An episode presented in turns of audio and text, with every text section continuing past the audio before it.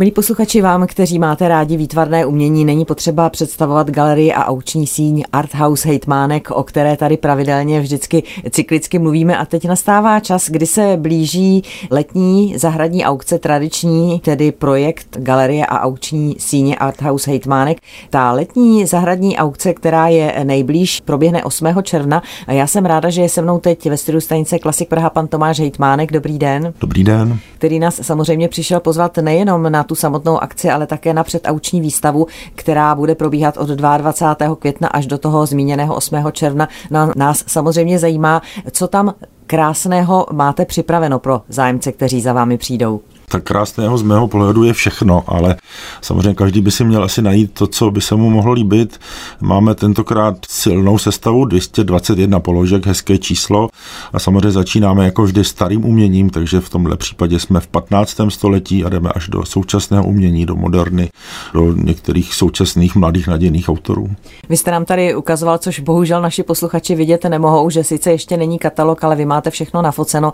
Jsou tam krásná díla, krásné obrazy Začínal jste třeba tou renesanční Madonou, hmm. jestli se nepletu, těch je tam hned několik tohoto hmm. tématu. Je pravda, máme jednu renesanční Madonu italskou na jako deskovou malbu, ta je skutečně z konce 15. století a, a vedle toho máme ještě dvě figurální Madony, jedna je z toho začátku 16. a druhá je tak kolem poloviny 16. století a kontrastně, což mě vždycky těší, máme k tomu třeba Madonu, která je z roku 1965, takže můžete vedle sebe vidět bezprostřední blízkosti Madonu španělskou z 16. a z druhé strany je Madonna od Zbyňka Sekala z roku 65. Úžasný kontrast. Když bychom se podrželi ještě těch starších děl, co byste akcentoval?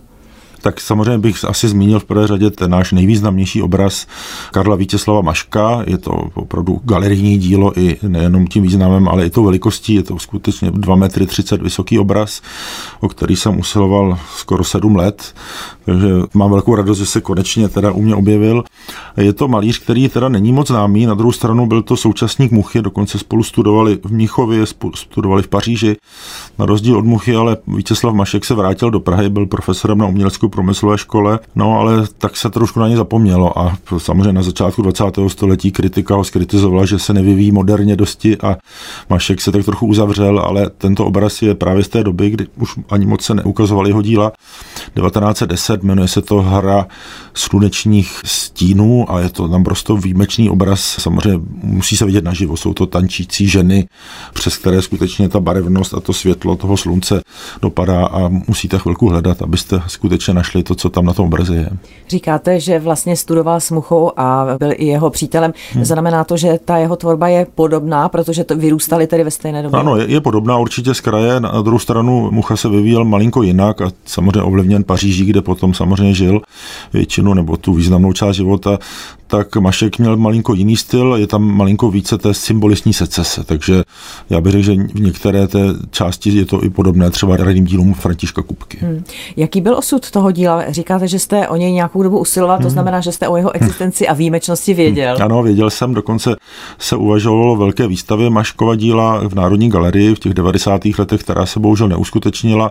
Dílo se nacházelo u dědiců autora a oni neradi samozřejmě ty věci kučovali na výstav výstavy, takže obraz byl vlastně uschován, řekněme, v té veliké sbírce jeho díla, ale za tu dobu samozřejmě byl výrazně znečištěn, takže jsem měl velikou radost, že jsem po dlouhé době mohl dílo sám osobně vyčistit a dát do toho původního stavu. Takže to bude určitě jeden z highlightů té přetauční výstavy a aukce samotné. Určitě ano, určitě, ale podařilo se nám samozřejmě získat, z toho mám velikou radost, část sbírky Jiřího Šidlíka, významného historika, kde mám samozřejmě několik oblíbených děl.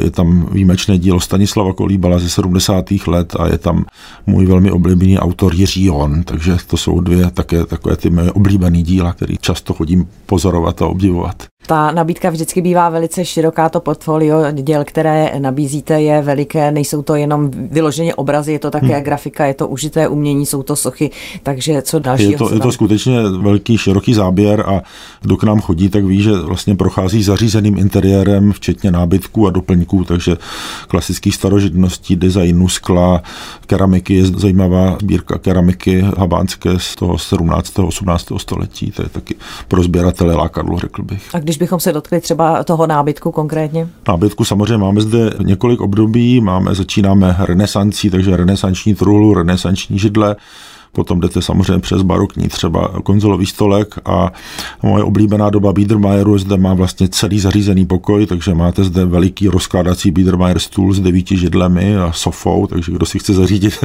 tak má celý jeden pokoj. A velmi zajímavá kolekce je také nábytku ze 70. až 72. roku. Bylo to původně vybavení československého velvyslanectví ve Stockholmu, které se tedy rušilo nikdy později a budova se prodávala a tyto věci se sem tedy přivezly ze Švédska. V současné době je to od architekta Bočana velmi pohodlná křesla, stůl a lampa velmi zajímavý. Řekl bych, je to architektura brutalismu a k tomu patří i, i tento nábytek. Když se bavíme tedy o tom prostoru a prostorovém vybavení, určitě tam bude i něco ze sochařského umění. No, samozřejmě, tak já tak trošku trpím na sochařství, tak, protože jsem se kdysi chtěl stát sochařem, takže aspoň zrazuji ta sochařská díla do aukce. A samozřejmě máme už věci, když přijdete, tak jsou v zahradě, kde máme například dílo Jiřího Bradáčka, kamennou sochu, nebo zde máme kotrbu, teďko si vidíte, nespomenu na křesní jméno, ale samozřejmě sochař Kotrba také sochařské dílo, a nebo zde máme mého oblíbeného Miroslava Vystrčila, jeho díla, ale máme se samozřejmě i zmiňované gotické sochy, takže veliký kontrast, opět rozdílných dob tak říkáte, že to je více než 200, 221 děl, která hmm. jsou k vidění určitě jak na webových stránkách Arthouse Hejtmánek, ale samozřejmě, co je lepší, než se to jít prohlédnout na živo, takže ta přetauční výstava od 22. května přímo až do toho 8. června bude otevřena? No, no, řekl bych do 7. protože 8. už je samozřejmě spíš zavřená galerie, je příprava té samotné aukce na zahradě naší galerie, takže to už máme trošku jiné starosti, ale do 7. do večera každý den jsme od 11 do 6, takže poměrně včetně soboty, neděle, takže můžete za kulturou o víkendu i za námi. Ano, a my připomínáme, že to je v GT ulici v Pražské Bubenči. Arthouse Hejtmánek sídlí právě tam a právě tam bude probíhat 8. konkrétně ta zahradní aukce.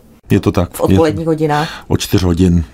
Tak doufejme, že bude přát počasí, aby se to všechno vydařilo a vy určitě máte, když tak nějakou variantu Určitě jsme na to připraveni. Už jsme zažili několik průtrží mračen, takže zkušeností máte dost. Zkušenosti máme určitě. Určitě se přijďte podívat aspoň na tu výstavu. A jinak máme samozřejmě i možnost virtuální prohlídky na našem webu. Kdo opravdu nechce nebo nemůže přijít, tak si může prohlídnout tu celou výstavu dneska tou technikou, která to umožňuje.